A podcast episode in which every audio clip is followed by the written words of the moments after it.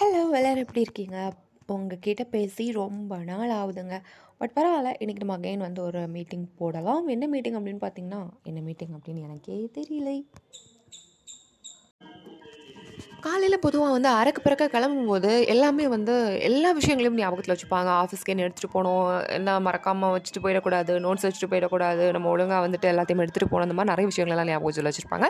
ஒரே ஒருத்தரை மட்டும் கண்டுக்கவே மாட்டாங்க. அது யார் அப்படின்னு பார்த்தீங்கன்னா நம்மளோட வயிறு தாங்க.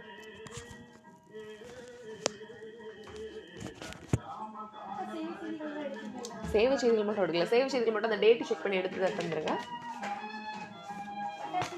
ஆ அதெல்லாம் எடுத்துட்டேன்.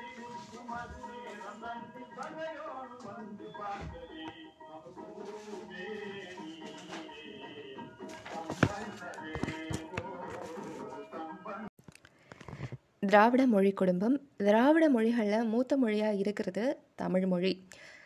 நமக்கு தோன்றிய கருத்துக்களை இன்னொருத்தங்களுக்கு சொல்கிறதுக்காக பயன்படுத்தக்கூடிய ஒரு கருவி தான் வந்துட்டு இந்த மொழி. முதன் முதல்ல வந்து நம்மளுடைய எண்ணங்களை வெளிப்படுத்துறதுக்கு மெய்ப்பாடுகள் சைகைகள் ஒலிகள் ஓவியங்கள் இது எல்லாமே வந்து பயன்படுத்தினாங்க. இந்த மாதிரியான பயன்பாடுகளை வச்சு பருப்பொருட்களை மட்டும் தான் வந்து உணர்த்த முடிஞ்சுது. ஆனால் நுண்பொருட்களை உணர்த்த முடியல. அதனால் ஒலிகளை உண்டாக்கி பயன்படுத்த தொடங்கினாங்க. சைகையோட சேர்ந்து இந்த ஒலி வந்து பொருளை உணர்த்துச்சு. காலப்போக்கில் தனியாக பொருள் உணர்த்தக்கூடிய ஒரு வலிமை பெற்று இது மொழியாக உருவாச்சு.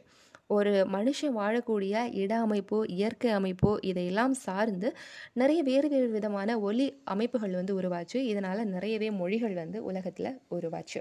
இந்த மாதிரியான மொழிகளை வந்துட்டு நிறையவே மொழி குடும்பங்களாக பிரிச்சிருக்காங்க.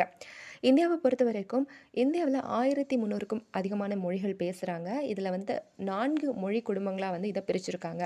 இந்தோ ஆசிய மொழிகள் ஆஸ்திரோ ஆசிய மொழிகள் திராவிட மொழிகள் சீன திபெத்திய மொழிகள் அப்படின்ட்டு இந்த மொழிகளுக்கு வந்து நிறையவே கிளை மொழிகள் இருக்கிறதுனால இந்தியாவை வந்து மொழிகளின் காட்சி சாலை அப்படின்னு சொல்லிட்டு சா அகத்தியலிங்கம் வந்து சொல்லியிருக்காரு. சரிங்களா? இந்தியாவுடைய பண்பாடு வந்துட்டு ஒரு பழமையான பண்பாடு. இந்திய நாகரிகம் வந்து ஒரு மிக பழமையான நாகரிகம் அப்படிங்கிறத வந்து மொஹஞ்சதாரோ ஹரப்பா அகழ்வாய்வுக்கு பின்னாடி வந்துட்டு உறுதி செஞ்சுருக்காங்க. இதை வந்து அறிஞர்கள் வந்து திராவிட நாகரிகம் அதாவது இந்திய நாகரிகத்தை திராவிட நாகரிகம் அப்படின்னு சொல்லிட்டு சொல்கிறாங்க திராவிடர் பேசின மொழி தான் திராவிட மொழி. திராவிடம் அப்படிங்கிற அந்த சொல்லை வந்து முதன் முதல்ல பயன்படுத்தினவர் குமரில பட்டர். இந்த தமிழ் அப்படிங்கிற சொல்லு கூட இந்த திராவிடா அப்படிங்கிற சொல் வந்துட்டு வந்துச்சு அப்படின்னு சொல்கிறாங்க அதாவது தமிழ் அப்படிங்கிற சொல்லில் இருந்தால் திராவிட அப்படிங்கிற சொல் உருவாச்சுன்னு சொல்லியிருக்காங்க. யார் அப்படின்னா ஹீராஸ் பாரதியார். ஹீராஸ் பாதிரி பார பா பாதிரியார் தமிழ் தமிழா தமிழா ட்ரமிலா ட்ரமிலா திராவிடா திராவிடா அப்படின்னு சொல்லிட்டு இதை பிரிச்சிருக்காங்க.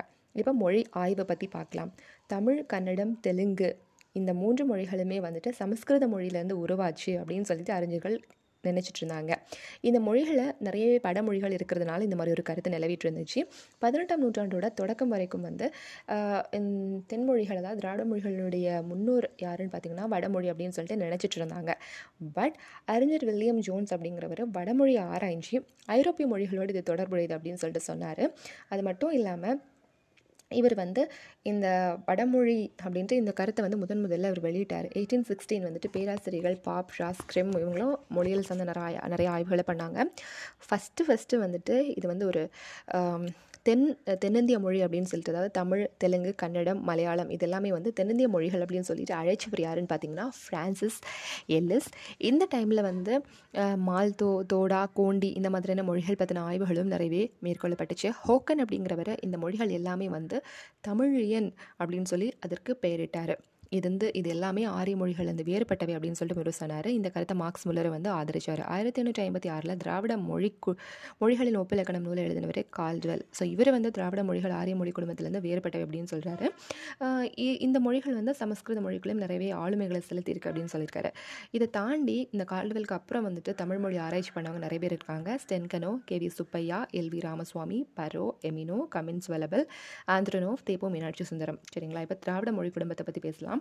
திராவிட மொழி குடும்பம் வந்துட்டு அந்த மொழி பரவிய நில அடிப்படையில் வந்துட்டு தென் திராவிட மொழிகள் நடு திராவிட மொழிகள் வட திராவிட மொழிகள் அப்படின்னு சொல்லிட்டு பிரிச்சிருக்காங்க. ஸோ திராவிட மொழிகள் மொத்தமாக இருபத்தி எட்டு.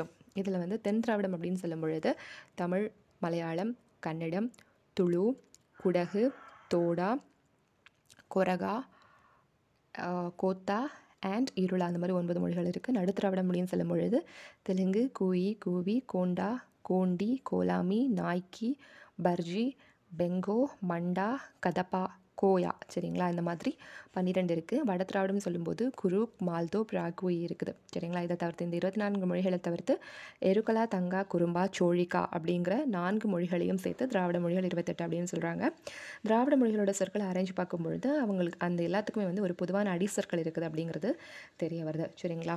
திராவிட மொழிகளில் வந்துட்டு பொருட்களோட தன்மையை ஒட்டி பால் பாகுபாடை வந்து வச்சுருக்காங்க. பட் வடமொழியில் இந்த மாதிரி பால் பாகுபாடு கிடையாது.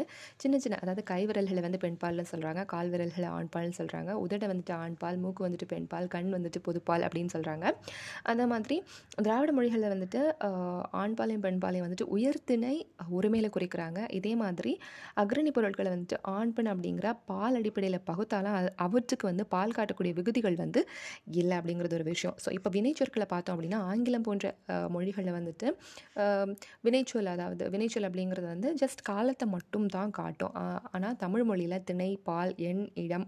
இந்த வேறுபாட்டை வந்துட்டு தமிழ் திராவிட மொழிகள் வந்து ரொம்பவே காட்டுது. இதுக்கு விதிவிலக்காக இருக்கிறது மலையாளம் மட்டும் தான் இதில் வந்து திணைப்பால் எண் இதை வந்து காட்டக்கூடிய பால் காட்டும் விகுதிகள் வந்து கிடையாது. தனிச்சொற்களாகவே ஆண் பெண் பகுப்பை வந்துட்டு நம்ம வந்து அறிஞ்சிக்க முடியும்.